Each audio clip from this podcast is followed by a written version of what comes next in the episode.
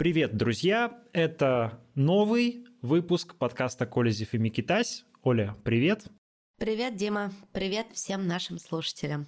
И это последний выпуск нашего подкаста в 2022 году. Мы после этого выпуска отправимся на каникулы и встретимся с вами в 2023. Хотелось бы пожелать, чтобы он был чуточку, хотя бы чуточку лучше, чем ужасный 2022, но как-то уже оптимизма не остается. Поэтому а, ну ладно, в конце выпуска поговорим про новогодние пожелания. А начнем, Давай. давайте, давайте начнем с того, что происходит, и то, что волнует нас, эмигрантов, а, шкурный интерес, падает курс рубля, соответственно, для тех, у кого доходы как-то связаны с Россией или в рублях, или привязаны к рублю, жизнь становится дороже. Оль, ты на себе это почувствовала? Я на себе это почувствовала, и буквально это все произошло за неделю, и да даже не за неделю, а где-то дня за три, за четыре. И, например, ну давай бытовой пример приведу. В Тбилиси, значит, курс был 23 рубля за один лари. Сейчас э, 27,5 рублей за один лари.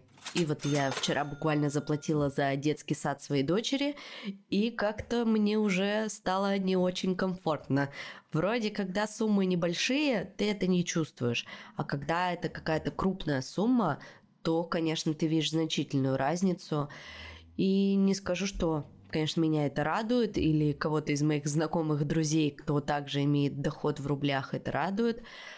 Но и я не вижу здесь, как, как бы сказать, наверное, света в конце туннеля, что ли. То есть я прочитала достаточно много ресурсов, посмотрела, и говорят, что ситуация, скорее всего, будет ухудшаться до конца января, а там дальше вообще непонятно, что будет, там уж так далеко не загадывают. У меня, конечно, доход в рублях. И но хорошо, что есть еще немножко доход и не в рублях, а в местной валюте.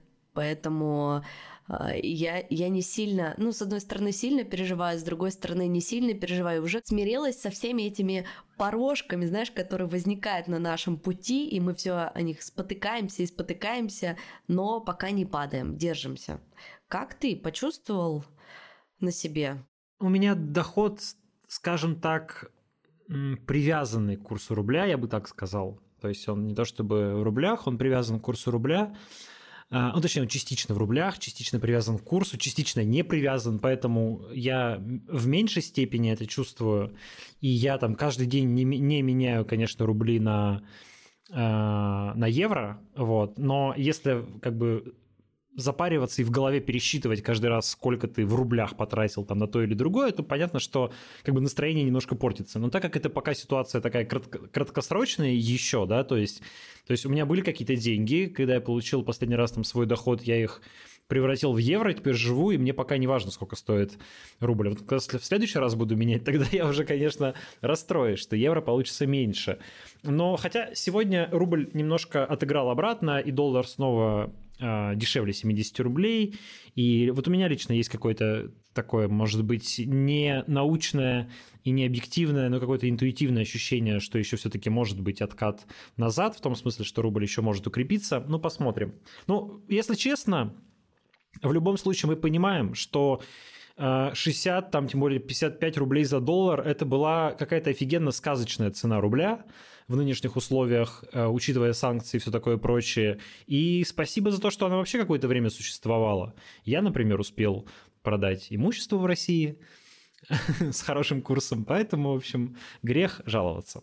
Я успела себе купить новый MacBook на накопленное. Тоже неплохо, тоже неплохо. Вот, ну, в общем, э, да, люди в России, конечно, я думаю, э, чувствуют это в меньшей степени, потому что они каждый день какие-то покупки в валюте не делают, как правило, да, для них это э, чуть-чуть с некоторым лагом может э, привести к росту цен, и то не на все товары, да, на те, которые наиболее импортозависимые. А, таких, конечно, по-прежнему в России подавляющее большинство, но, тем не менее, это какая-то отложенная история. То есть там подорожает, но вот буквально не, не завтра а, и не все. Да, там продукты питания, например, они менее импортозависимые, а, они будут дорожать медленнее. Так что часто бывает, знаешь, что такие вот какие-нибудь э, по телевизору показывают бабушек, или дедушек, которые говорят, а что там доллар, я все равно за доллар ничего не покупаю. И, в принципе, отчасти, то есть это смешно с одной стороны, но отчасти в этом есть правда, потому что а, люди, у которых, вот пенсионеры, например, у которых невысокий доход, и подавляющая часть этого дохода уходит на коммунальные услуги и на питание, а, собственно, это как раз две вещи, которые от курса доллара зависят меньше не сказать, что не зависит совсем, но меньше. Поэтому э, чувствует на себе в основном средний класс, который привык там айфоны покупать, макбуки покупать, э, игры какие-нибудь компьютерные. Я вот сейчас вот игру в Стиме покупал и такой думаю, у это уже не те деньги, что были раньше, теперь это гораздо больше. Ну ладно. Ну, вообще, знаешь, такой перед Новым годом мне очень приятный подарочек, когда ты еще и Дед Мороз для своих детей, и хочешь купить им подарки, отправить их э, в путешествие. Это Я да. здесь отправляю детей на январские праздники, поэтому, ну, конечно, ты говорю, надо ужаться. Да, да. Ну ладно.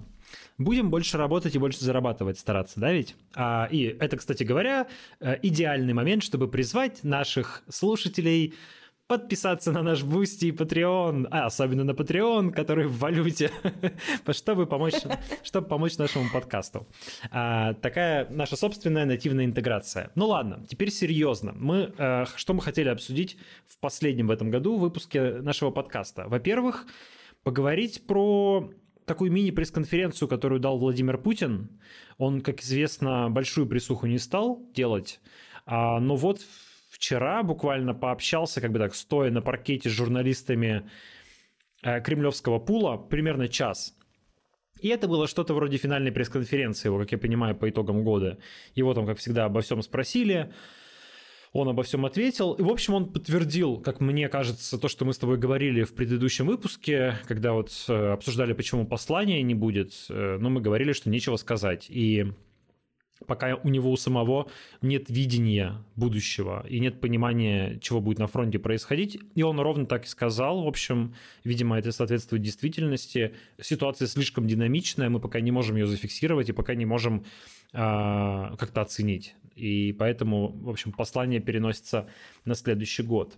Э, Оль, ты эту пресс-конференцию смотрела или слушала, или, может быть, читала в новостях, что тебя там больше всего удивило? Я не смотрела и не слушала, сразу признаюсь, но я э, читала и некоторые выдержки все-таки для себя выписала. Да, во-первых, мы опять э, слышим о том, что Москва не отказывается от переговоров с Киевом, да, то есть это уже не первый раз, я уже сбилась со счету, сколько раз он об этом говорил, но он постоянно это проговаривает но смысла я в этой фразе вообще никакого не вижу. То есть показать всем, что да, мы готовы, это они не готовы, они не хотят идти на контакт.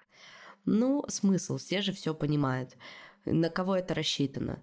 И еще, конечно, меня удивило, что он открыто назвал войну войной, что вообще-то запрещено у нас законов, и недавно Горинов за слово «война» 7 лет получил. Получается, Путину тоже сейчас надо 7 лет дать.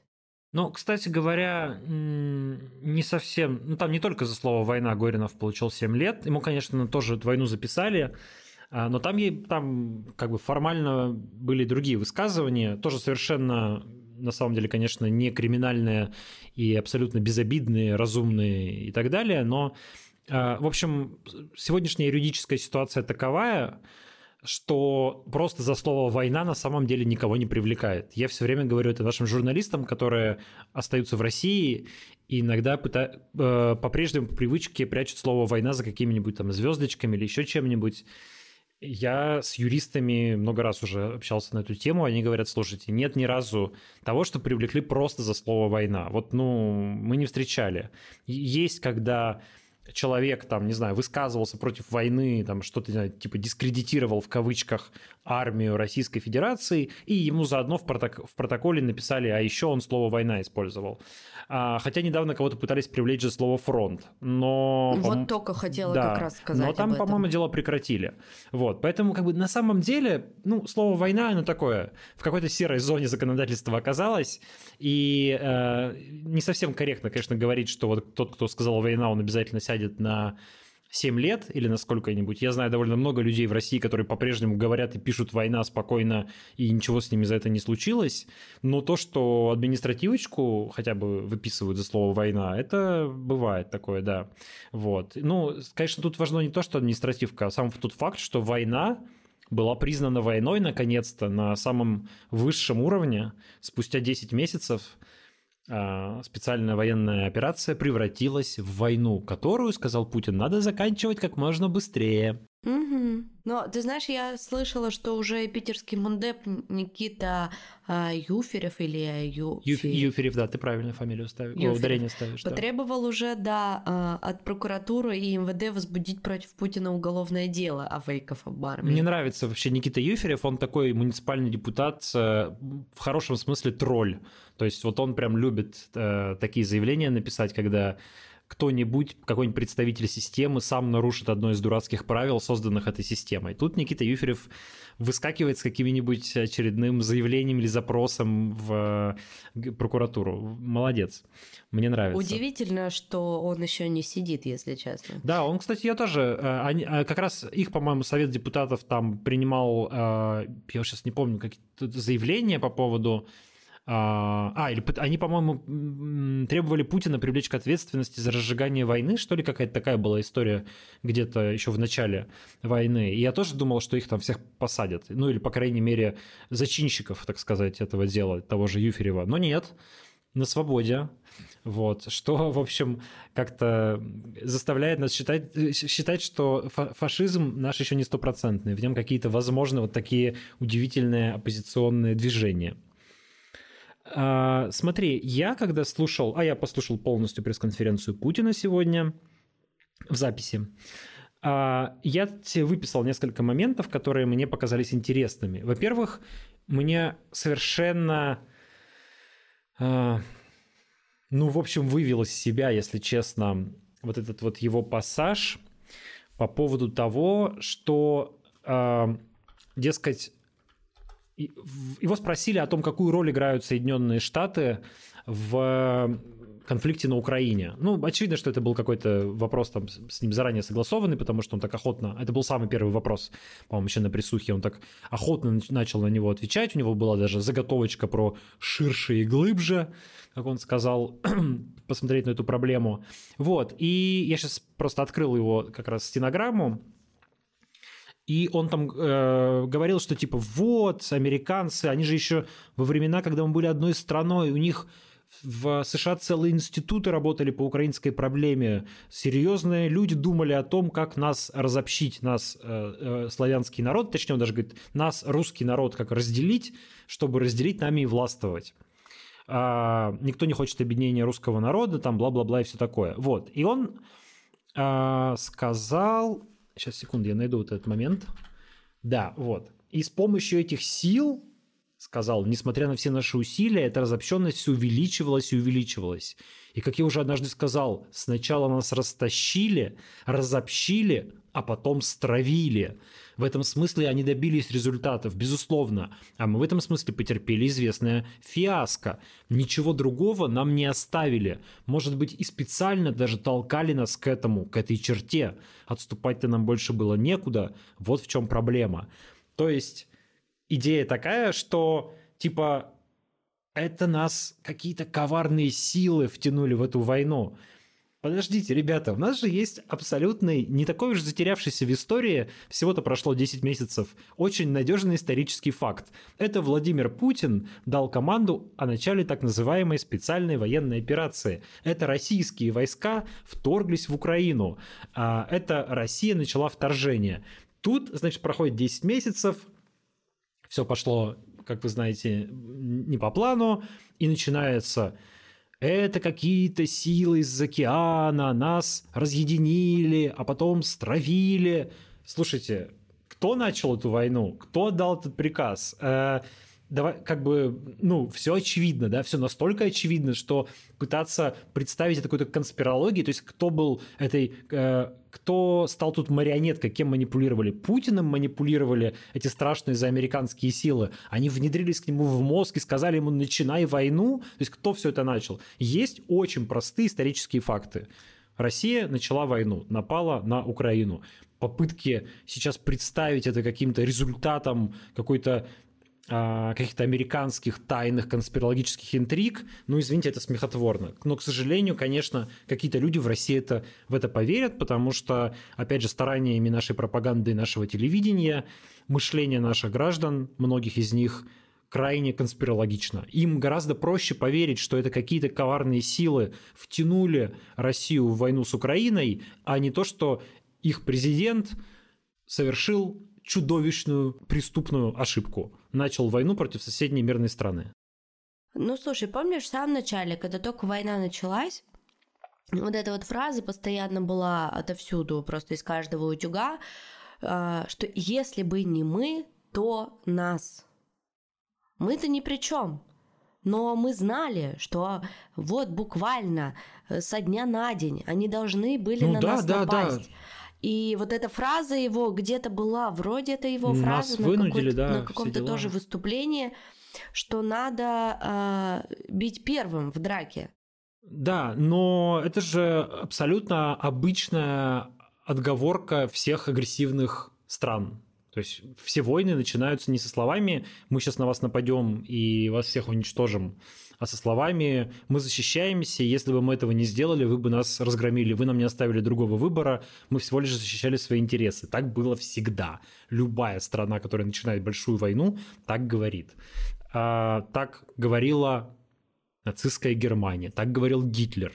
Вот есть знаменитое а, завещание Гитлера, которое он продиктовал в бункере перед самоубийством не очень большой текст, четыре странички. Хранится, по-моему, в каком-то из советских архивов даже.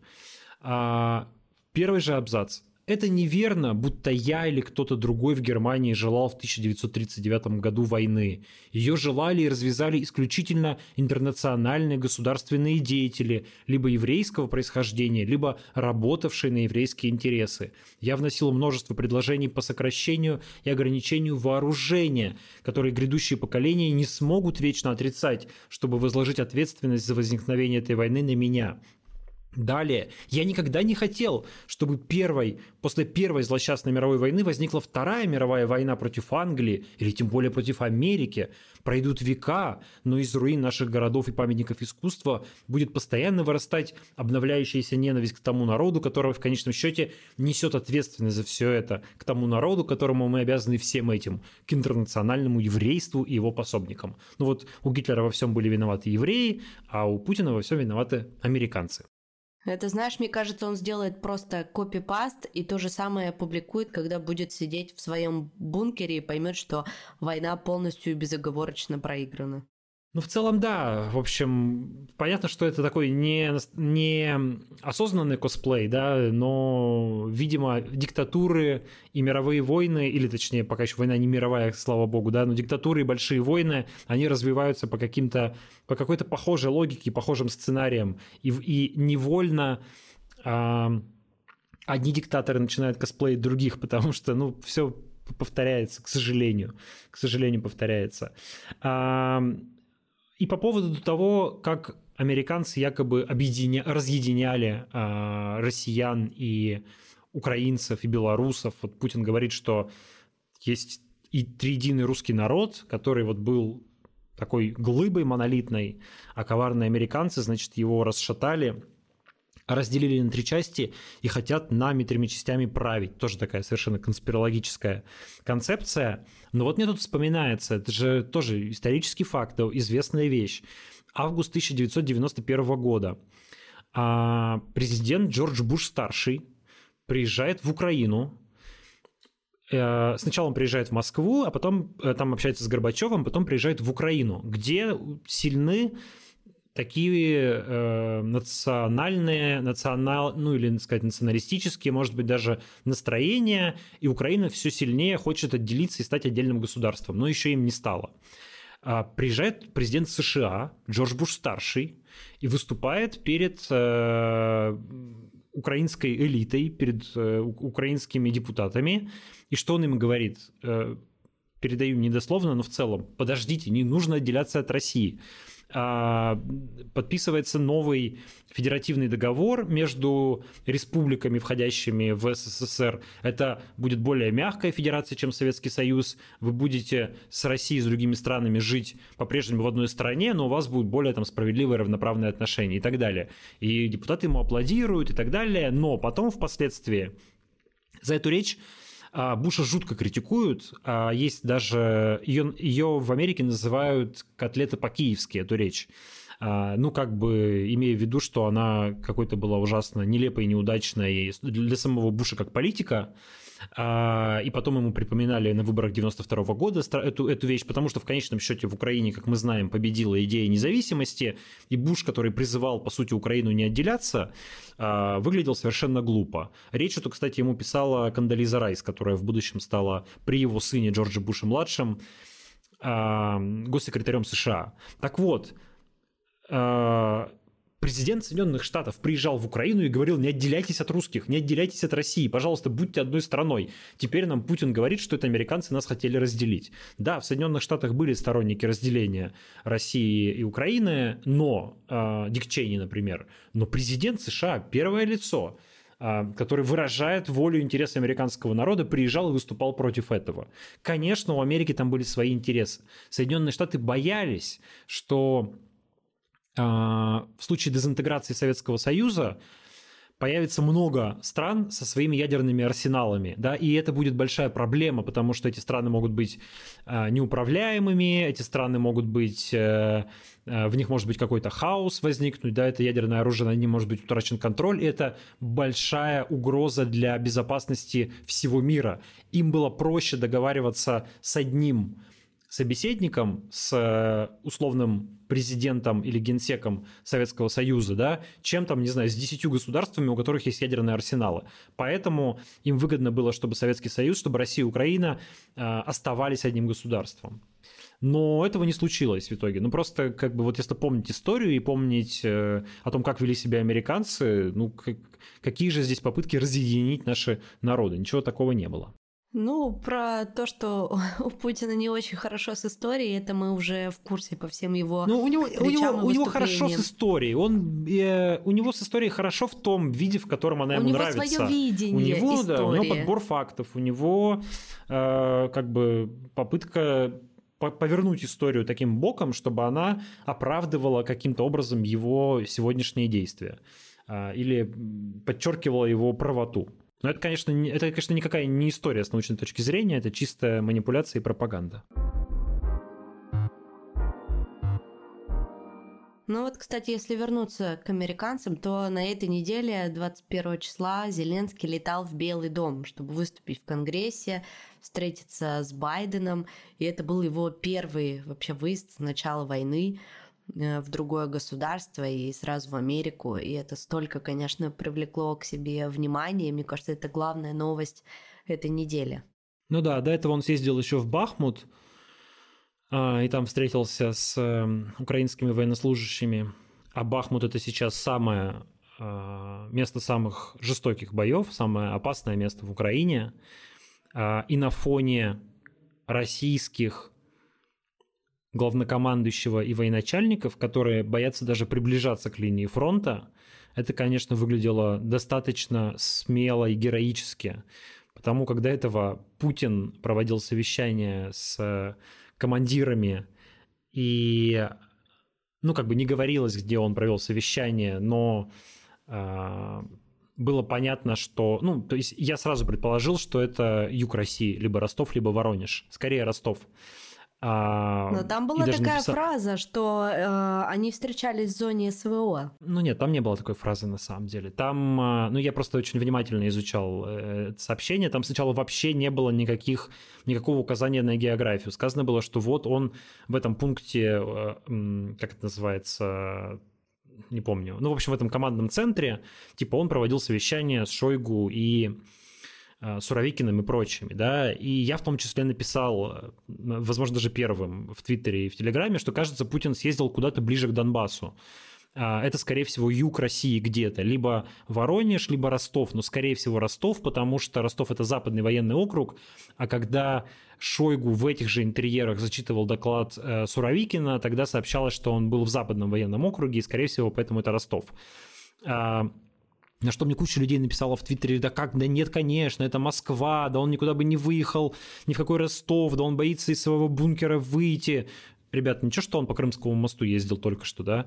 А, то есть я понимаю, что там можно не любить Путина, и, я его тоже терпеть не могу, но давайте как бы правде в глаза смотреть и на некоторые вещи называть своими именами. А, он куда-то ездил туда близко к, к Донбассу. Естественно, не, совсем не на линию фронта и не в зону специальной военной операции, да, не в, не в зону военных действий. Куда-то чуть-чуть, чуть-чуть туда поближе, в безопасное место, точно э, куда не долетают украинские ракеты и тем более Хаймерсы. Вот. Потом это подтвердилось, что действительно это штаб э, в Ростове. Но э, по сравнению с тем, что Зеленский съездил в Бахмут, это, конечно, довольно смешно. А потом Шойгу еще типа летал на вертолете, а, и сказали, что Шойгу осматривал там чуть ли не линию фронта или что там, зону боевых действий с вертолета. Чего он там осматривал, толком не показали, но как-то потом выяснилось, что а, он осматривал Крым.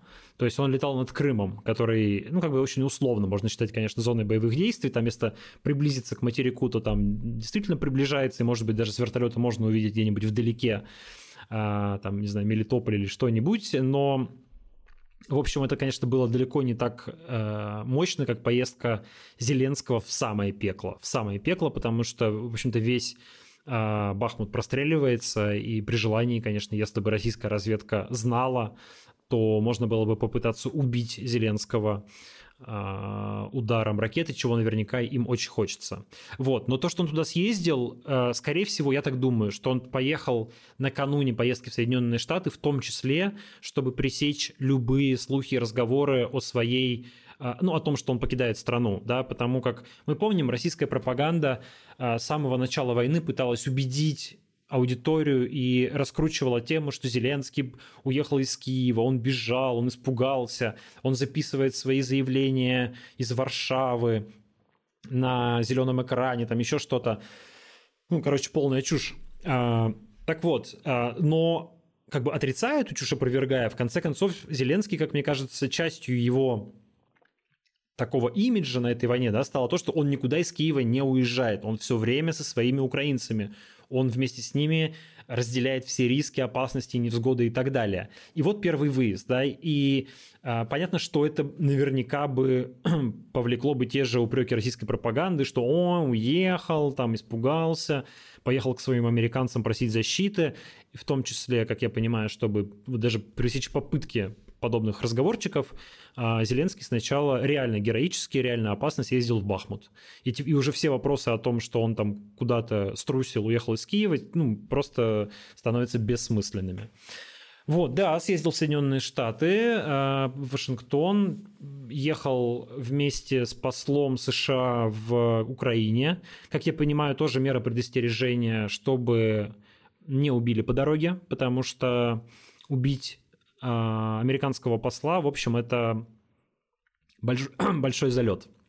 Ну, как бы я думаю, что российские власти это понимают, что это а, была бы такая очень, очень жирная красная черта.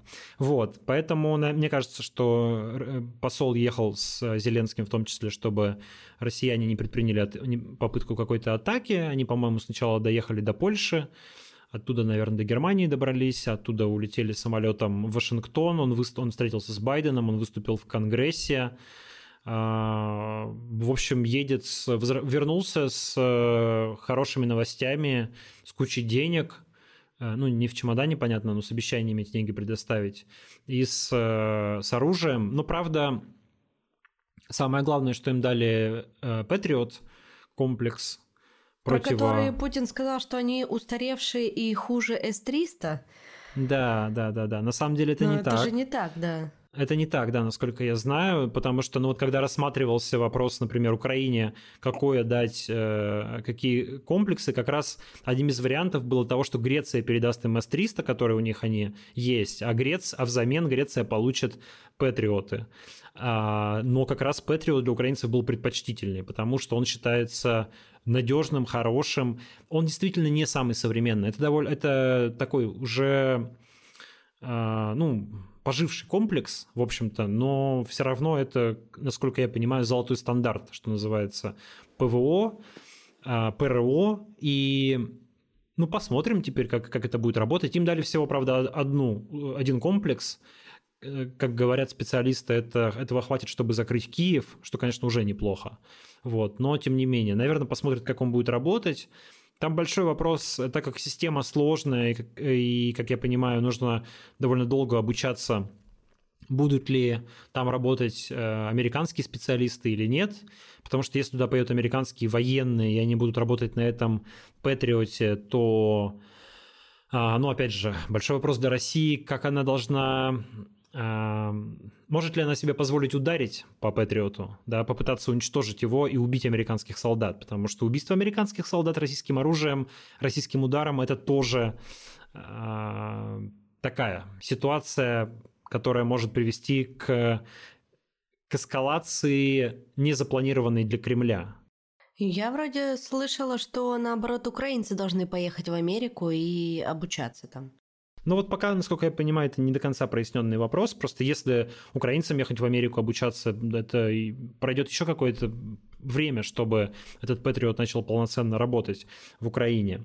Вот, ну посмотрим. Но Путин, да, сказал, что мы, патриоты, мы их пощелкаем, как он ранее говорил про Хаймерса, да, по-моему, что-то не очень пощелкали. Что-то ни одного вот. Хаймерса еще не щелкали. Да, э, поэтому посмотрим, конечно, как они их там пощелкают. Он сказал, что это просто затягивание конфликта. Ну, можно и так сказать, конечно, да, вопрос в том, чем закончится этот конфликт. Путин говорит, что любой конфликт заканчивается на э, дипломатическом треке. Ну, кстати, во-первых, не любой. Для Гитлера, например, конфликт закончился не на дипломатическом треке, а в бункере с пистолетом. Вот, поэтому разные бывают ситуации. Ну, посмотрим, да, посмотрим. А, еще один момент у Путина, который я для себя отметил в речи, это то, что он говорил про предпринимателей. Его там спрашивали про бизнесменов, про капитанов бизнеса, дескать, вот как они себя ведут в этой всей ситуации. И он там какую-то длинную речь опять произнес, суть которой заключается в том, что вот есть предприниматели патриотичные, а есть непатриотичные. Есть те, кто про Россию думает, а есть те, у кого все на Западе, они сильно зависят от западных элит. И он сказал, что для нас такие люди представляют опасность, он сказал. А, что на самом деле довольно редкие для Путина слова, ну, в отношении каких-то людей, да, то есть чтобы он кого-то прям назвал опасным, име... причем говоря о соотечественниках, а, это такой, мне кажется, тревожный, может быть, звоночек для а, некоторых наших предпринимателей, которые как-то либо заявили об антивоенной позиции, либо, ну, скажем так... Релацировали свой бизнес? Ну, релацировались сами, релацировали свой бизнес. Я про кого говорю? В первую очередь про а, Альфа-групп, конечно, про Фридмана и Авина, которых там уже почти открыто называют предателями в России, но они действительно планомерно потихоньку выводили бизнес из России, у них там мало чего осталось, и с началом войны сами, как я понимаю, уехали, э, разорвали связи с Россией. Фридман, по-моему, там чуть ли не, ну, какие-то были слухи про украинское гражданство, ну, в общем, вроде бы безосновательные, но, в общем, они, насколько мы можем судить, как-то стараются дистанцироваться от Кремля. Есть Олег Тиньков, который занимает открытую антивоенную позицию, а, есть э, Андрей Мельниченко, который недавно в интервью New York Times очень нелестно отзывался о Путине, который, дескать, собрал всех бизнесменов 24, 24 февраля в Кремле и замазал всех в этой истории в войне, да, то есть как дурачков они туда пришли, не понимали еще, что происходит, а потом уже в процессе поняли, что, что делает Путин, да, он их всех как бы связал этой порукой, да, теперь, теперь мы все с вами в одной лодке, и они все попали под санкции, все, кто был на этом совещании, действительно, то есть чтобы они как бы не пытались от него отойти. Мельниченко сейчас за это открыто в западной прессе критикует Путина, ну вот тоже, наверное, может считаться, считаться каким-то с точки зрения Кремля предателем. А, я бы, конечно, на месте этих предпринимателей, ну, об охране бы позаботился больше, чем обычно. Ну, тоже думаешь, будут какие-то такие прецеденты? Ну, мне кажется, что риски какого-нибудь неожиданного отравления кого-то из предпринимателей существуют. Потому что вот этот вот страх новичка – это, как мы теперь понимаем, один из инструментов, которым Путин в том числе управляет элитой. Потому что все знают, что ты можешь даже уехать из России, бежать, вывести семью, не знаю, уехать на другой край света. Но если Путин тебя считает врагом, то однажды к тебе придут с новичком, и ты ничего с этим не сможешь сделать. Тебе дверную ручку намажут, и все. И, и как? Ну, то есть, конечно, есть там люди, которые могут себе позволить какие-то меры безопасности, не знаю, жить в крепости с кучей охраны, которая будет все время проверять. Но всю жизнь так, во-первых, жить не будешь, и, ну, это просто тяжело. Во-вторых, э, это же единицы, кто, кто, кто такое может. А вот, например, а, там Фридман, кажется, с арестованными счетами теперь даже не может вести привычный образ жизни в Лондоне. А, поэтому, наверное, и охрану себе обеспечивать должную не может. Слушай, он как Карабас Барабаска, у которого э, в руке вот эти куколки на нитках, и он подтягивает их или наоборот убирает. Конечно, власть он в своих руках сконцентрировал какую-то просто сумасшедшую. Ой, он абсолютно макиавелевский чувак. Вот если читать Макиавелли, который, ну, такая как бы классика циничной политики, да, то есть как бы считается, то там абсолютно путинская, путинские вещи. Мне кажется, что Макиавелли у него одна из настольных книг. Я даже как-то хотел сделать ролик, как Путин правит по, по Макиавелли. Там есть очень много пересекающихся вещей. Ты сказала про Карабаса-Барабаса, маленькая вставочка. Я тут посмотрел на Netflix мультфильм «Пиноккио» Гильермо Дель Торо. А, очень круто. Я, мне очень понравилось. Там даже мелькает Муссолини в одном. Ну, то есть там вообще все рассказывается на фоне как бы фашистской mm, Италии. Слушай, интересно, я слышала про него. А с детьми можно посмотреть? Да, он от 7 лет. Он такой трогательный, в общем, там ну, как любой хороший мультфильм, он на двух уровнях рассказан, да, то есть на детском уровне, как бы ты можешь его смотреть как детский мультик, но и для взрослых там как бы есть свои подтексты, которые понимают взрослые, и для них это э, достаточно серьезное кино. Вот, поэтому мне понравилось. Ну вот как раз я и наши слушатели могут по твоей рекомендации посмотреть это в новогодние каникулы, пока не будет нашего подкаста. Так, ну что, переходим к следующей новости. А что у нас там дальше было по плану? А, ну смотри, у нас есть с тобой Рогозин, который получил на этой неделе ранение при обстреле в Донецке. А, это случилось в ночь на 22 декабря. По данным СМИ, обстрелу подвергся гостиничный ресторанный комплекс Шешбеш. Шешбеш. Шешбеш-беш. в котором, да, в котором Рогозин праздновал свой день рождения. Но сам он заявил, что якобы у него была рабочая встреча. Слушай, э, когда случилась эта новость, это произошло ночью, я в этот момент уже спала, а мой муж работал. И я сквозь сон слышу, что он радостный, бежит в спальню, чтобы поделиться со мной этой новостью и рассказать, что Рогозина ранила прямо в задницу. И я от этой новости, конечно же, проснулась, мы все обсудили, почитали, вместе посмеялись. А, но ты знаешь, я хотела эту новость с той стороны обсудить, что не кажется ли тебе, что это какая-то постанова? Нет. А почему тебе кажется, что это постанова? Я просто подумала об этом, ведь когда Рогозин ушел летом из э, Роскосмоса, летом же это было, все ему пророчили какое-то дальше хорошее место, что якобы он куда-то будет переведен. А по факту мы видим, что никакого места ему найдено не было, и что он, как не пришей кобыле хвост, что-то там делает в оккупированном Донецке, пишет песни, вот это вот «Сарматушку» Сарматушка. для Дениса Майданова. Ну, короче, занимается откровенно ничем. Но ничем он заниматься не может. Ему же нужно как-то себя показать, как-то проявиться. Медведев, в свою очередь, пишет посты всякие дурацкие в Телеграме. А Рогозин получил настоящее ранение. Заметьте меня, я здесь. Ты не думала с этой стороны об этом? Нет, не думал. Знаешь, потому что сразу вся история очень дур, дурная для Рогозина. То есть, если бы он хотел какое-то ранение, он бы позаботился о легенде более героического получения этого ранения.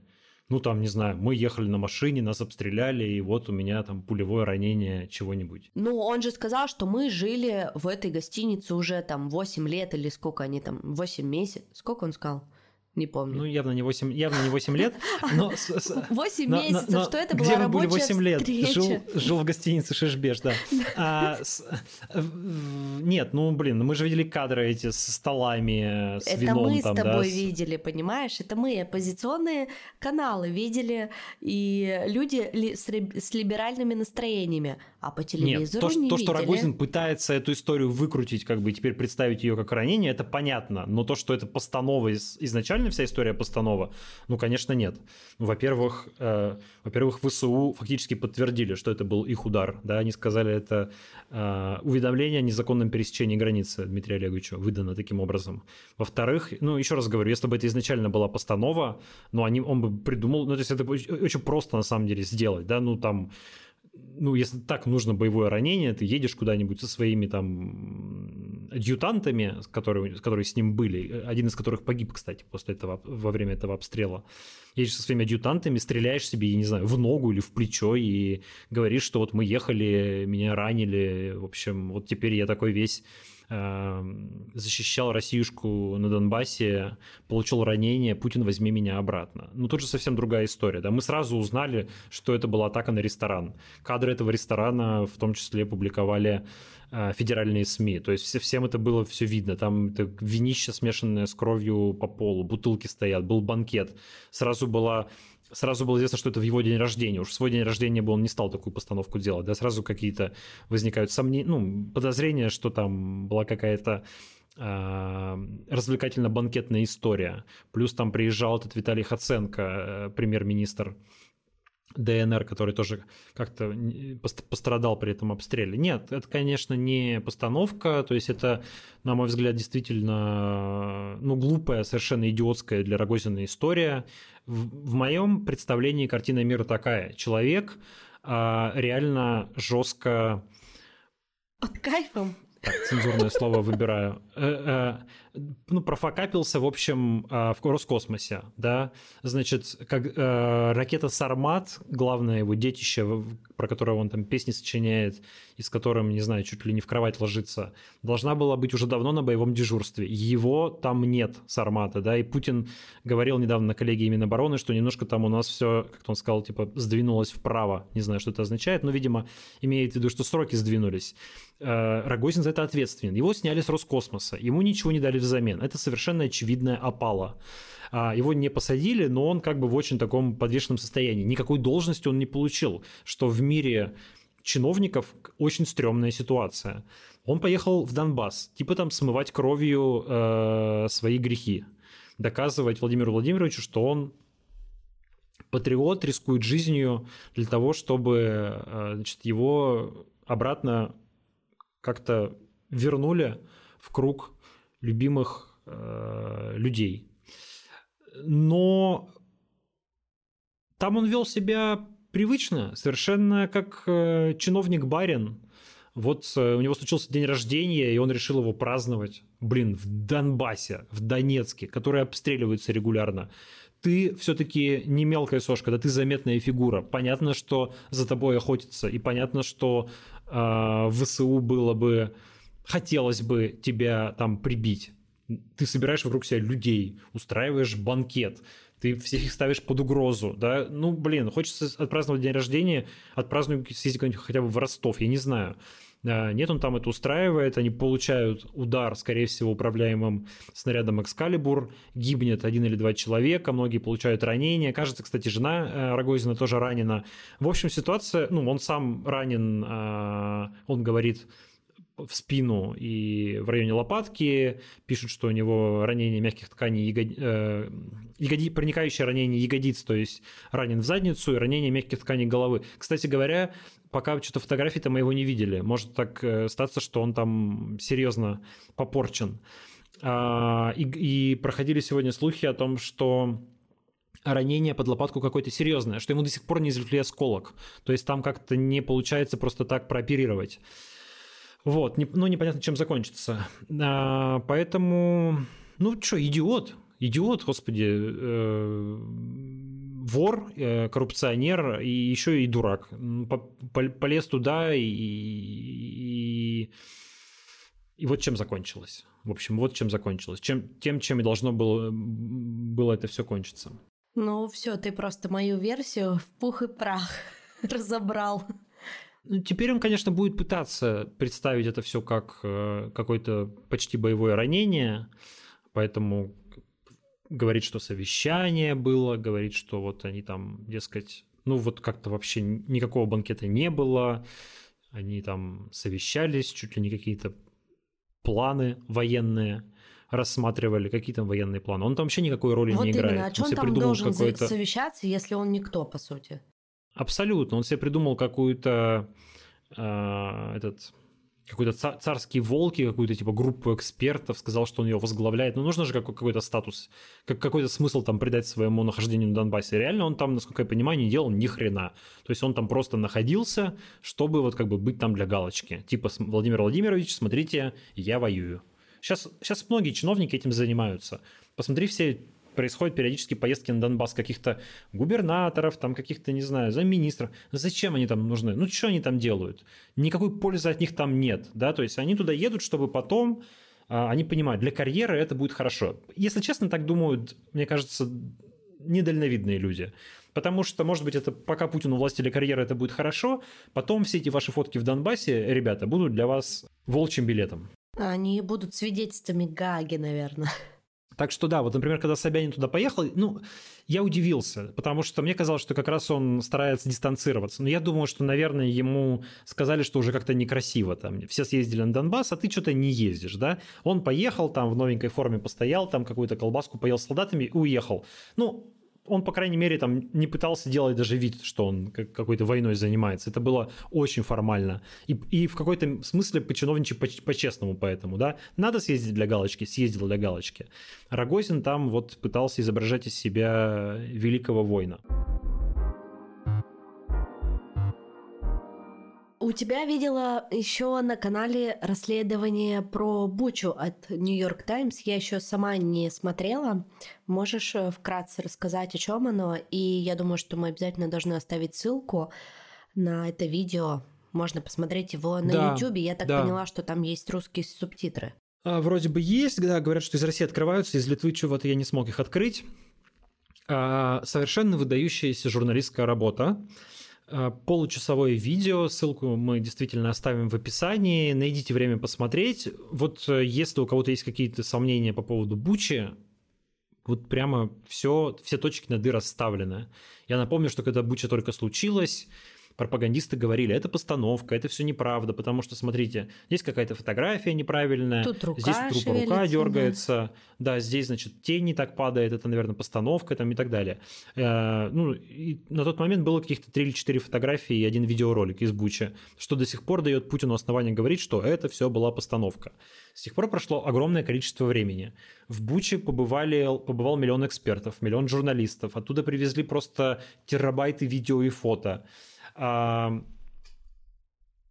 появилось, появились видеозаписи, которых удалось извлечь из камер наружного наблюдения.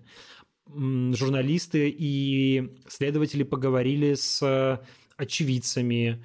Некоторые из этих очевидцев снимали что-то на телефоны, некоторые фотографировали. Там был мужик, например, который э, жил в доме. Из его, из его окна его дома было видно, были видны трупы, которые появляются на улице. Он их стал фотографировать. Он говорил, я понимаю, я понимал, что понадобятся какие-то доказательства тому, что происходило. И он буквально там каждый день выходил и фоткал улицу, и на ней появлялись все новые и новые трупы. Сначала один труп лежал, потом другой труп лежал, потом там третий труп лежал и так далее. Постепенно улица заполнялась трупами. Это все э, очень тщательно задокументировано. В общем, журналисты Нью-Йорк Таймс 8 месяцев занимались этим расследованием. Они ездили в Бучу, они э, изучали записи судмедэкспертов, они смотрели свидетельства о смерти, они, они разговаривали с очевидцами, они разговаривали с родственниками жертв, они изучали записи камер наружного наблюдения, записи украинских дронов, перехваты, э, которые украинцы делали, э, перехваты телефонных звонков, потому что российские солдаты, блин, э, использовали, они брали украинские телефоны, чтобы звонить домой из Бучи и рассказывать, что у них там происходит. Ума просто палата. Мы удивляемся Рогозину, а что тут удивляться, если... Да, конечно, вот именно. Значит, и э, все это собрали вместе и, и составили вот это 30-минутное видео, которое ну, буквально по часам рассказывает о том, что происходило в Буче. И рассказывает истории погибших людей, рассказывает о том, как перемещались российские войска, рассказывает о том, что это были за войска, рассказывает о том, кто командовал этими войсками, какие именно военнослужащие там находились. Им удалось идентифицировать 20 человек с именами, с фамилиями, с фотографиями российских военнослужащих, которые в этих событиях участвовали. А, удалось э, все эти видео а, найти и показать так, чтобы сложилась цельная картина. Там есть очень Господи, ну горькие, страш, страшные смешные кадры, идиотские, да, то есть в, как, в какой-то момент, понимаешь, если бы не было этой горы трупов, это просто какая-то комедия про неудачников, потому что там типа российский военный подходит и, и типа сбивает камеру и думает, что он ее сломал, а она как бы не ломается, она просто так немножко нагибается и продолжает его снимать, и, и продолжает других снимать, да, и, и те там военные преступления, которые, которыми они занимаются, она снимает, или им нужно, они, они как бы, видимо, понимая, что творится, значит, они пытаются замазать опознавательные знаки на своей бронетехнике, которая привязывает бронетехнику к полку к конкретному, к полку, который там был, э, нах, ну, находился в Буче в это время. Но они хреново замазывают. Они жидко мажут краской, и когда там на солнце или под определенным углом едет этот бронетранспортер, прекрасно видно номер, прекрасно видно эмблему э, этого воинского полка и так далее. Господи, ну какие же идиоты, боже. Они оставляют на месте секретные документы, в которых э, расписано, какой, каким позывным э, кто является, что там типа командир полка это, там уж не помню, Уран там или кто-то там такой, там этот флакон, этот еще кто-то. То есть э, потом они ну, я уже сказал, что они используют, используют э, украинские телефоны, чтобы звонить домой. Естественно, все эти номера остаются в базе украинских операторов. Потом журналисты берут эти номера и начинают прозванивать в Россию. Э, узнают, что там люди подтверждают, что да, они родственники вот этих вот тех или иных военных, они их находят в соцсетях, ВКонтакте, в Одноклассниках, находят их портреты. Ну, в общем, проделана огромная работа. Это как бы звучит, наверное, так типа легко и весело. Понятно, что это реально гигантский труд, но сегодня мы имеем максимально задокументированное военное преступление. Одно большое военное преступление, которое называется Буча. В этом расследовании а, они сконцентрировались на 36 историях. Э, историях 36 жертв. 36 погибших на одной улице в Буче. На одной улице. Потому что всего в Буче примерно 400 погибших. А они взяли 36, меньше 10%. И максимально тщательно рассказали, да. Но мы представляем по этим, по, по этим 36, что в других случаях было примерно то же самое. Но ты уже почти весь ролик пересказал, больше я не разрешаю тебе рассказывать, а то будет смотреть неинтересно, поэтому оставим ссылку там нужно смотреть обязательно, потому что там, там есть кадры, которые я не могу передать словами, да, вы просто их должны увидеть. А, там есть рассказы людей, которые там были, и их не подделать, понимаешь? Там это, ну, как бы люди рассказывают, и ты, ты понимаешь, что это реальные очевидцы. Они говорят вещи какие-то, которые невозможно выдумать. Понятно, что это местные жители, понятно, что кто-то из них говорит по-украински, кстати говоря, кто-то по-русски говорит из них. Вот, поэтому там часть ролика вы можете даже понимать без перевода.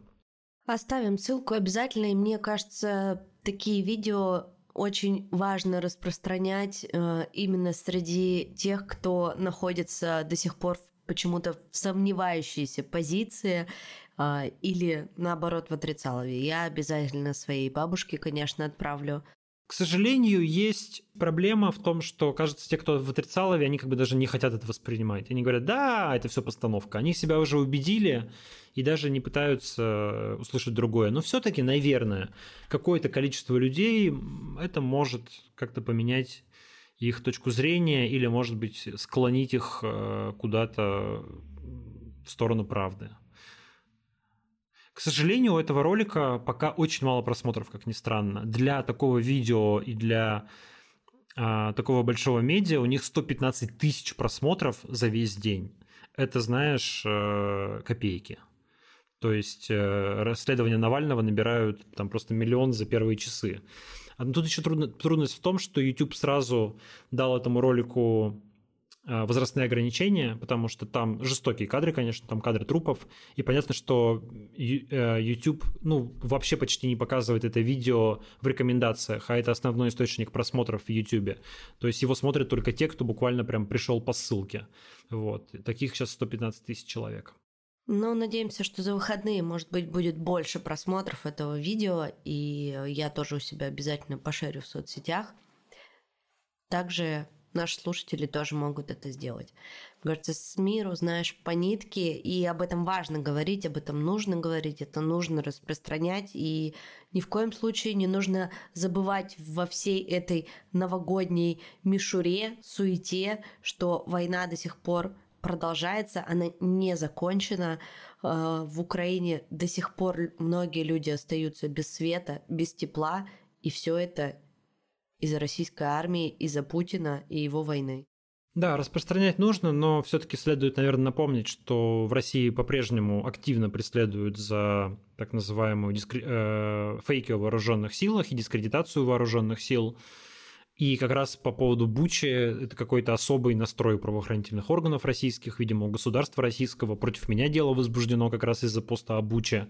Они реагируют на это болезненно. Хотя надо сказать, что в целом расследование Нью-Йорк Таймс, оно даже в формулировках таких очень корректных. То есть они, например, не говорят о фактических военных преступлениях, они говорят о возможных военных преступлениях. Ну, подразумевая, что, конечно, а, решение о том, что преступление было, может принять только суд, и назвать кого-то виновным может только суд. Хотя, в общем, те доказательства, которые они представляют, ну, оставляют, не оставляют практически сомнений в том, что в произошедшем виновны российские военнослужащие, и это военные преступления, совершенные российскими военными а, при либо по прямому приказу, либо при явном попустительстве их командира, который, конечно, все знал, все видел, а, не присек, а значит несет полную ответственность наравне с теми, кто непосредственно убивал людей, стрелял в машины, стрелял в прохожих и так далее. Это и есть грамотная журналистика, и понятно, почему так и написано, и сказано. Ну что, мы будем с тобой закругляться сегодня. С наступающим Новым годом вас, друзья, и Рождеством. А мы записываемся 23 декабря. Я вот в Литве, здесь все празднуют Рождество. Новый год менее важный праздник, поэтому здесь уже у всех предпраздничная атмосфера. Буквально послезавтра а, Рождество. Точнее, уже даже завтра. Завтра как бы такое, в кавычках, 31 декабря, вот как у нас, как у нас в России было бы. Поэтому здесь э, уже максимально праздничная атмосфера, все веселые и пьяные.